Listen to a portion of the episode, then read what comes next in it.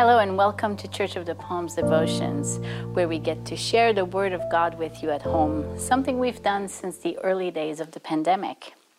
What a privilege to be with you today to speak about a passage from Mark chapter 14, verses 27 to 42.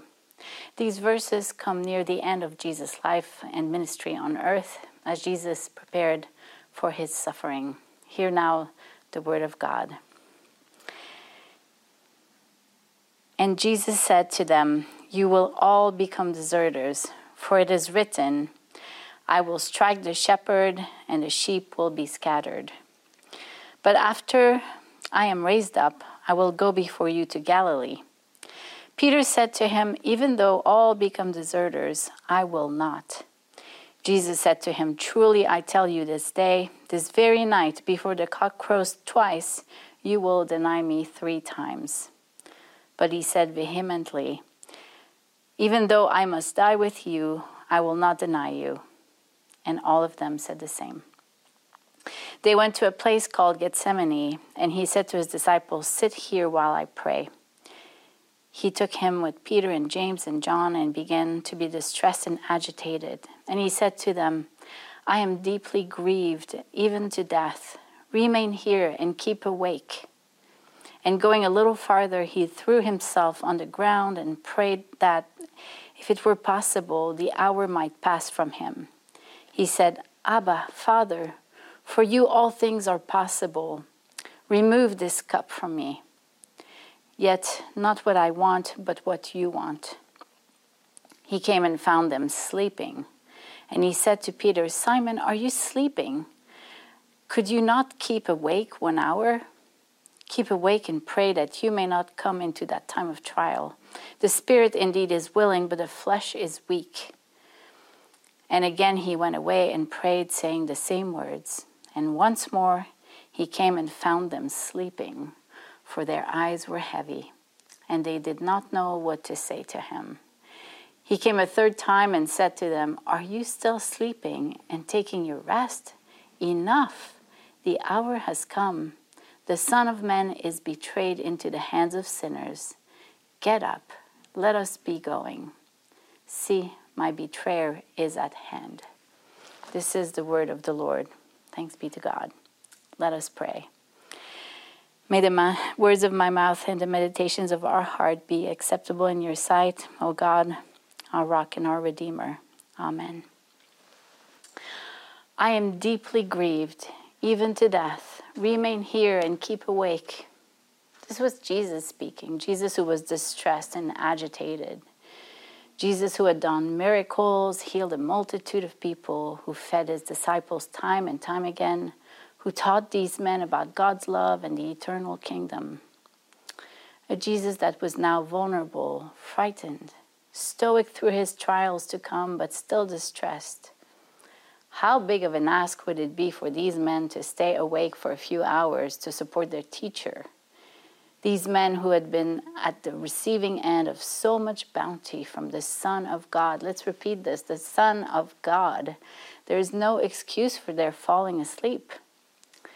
If there was one fitting word for this passage, it would be disappointment. Peter was about to deny Jesus three times and his disciples were just too sleepy, letting Jesus down in such a critical time, despite Jesus waking them up and asking them for prayers. I feel a bit of anger when I read this. I, am angry at them for not being there for the Son of God. Peter, what are you thinking?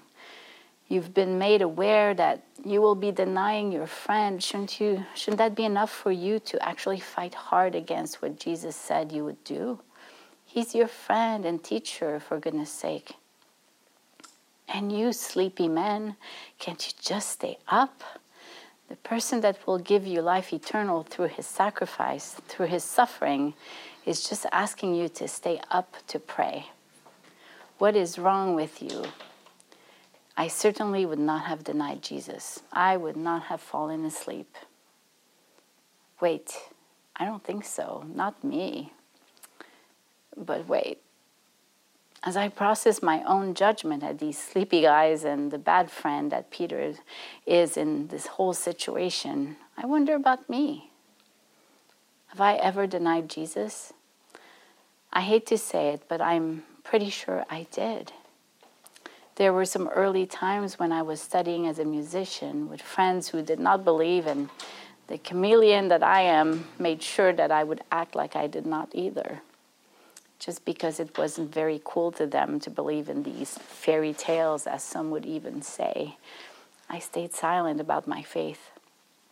And this passage brought a memory that I had buried deep.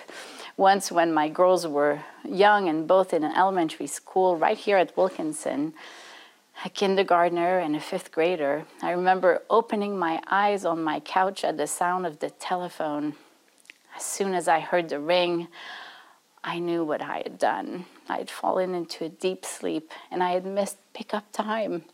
The office was calling, and they surely heard the panic in my voice as I confessed right away that I'd been asleep and I felt terrible. The school was two minutes away, and it was not a big deal. I'm sure I was not the first or the last late parent to pick up a child, but it surely did not feel good. What a terrible feeling of embarrassment, of letting down my two most precious treasures. How could I have fallen asleep and missed my one most important task of the day? It's so easy to be judgmental, to think of others as disappointing when we quickly think that this wouldn't happen to us. I reacted very strongly to this story without looking at myself in the mirror.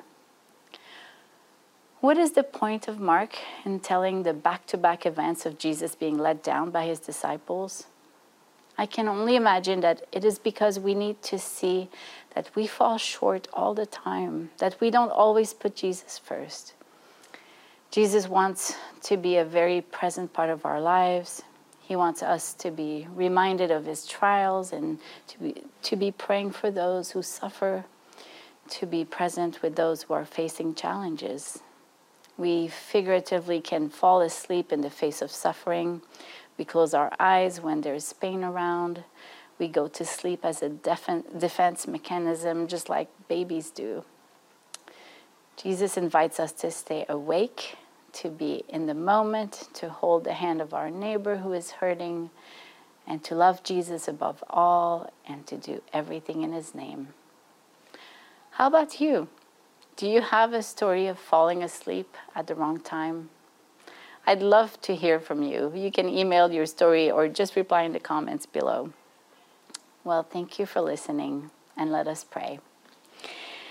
Gracious and loving God, thank you for your patience with us, and thank you for uh, forgiving us when we fall short, which we keep doing. Help us stay awake and to always place Jesus first in everything we do. And we pray this in Jesus' name. Amen.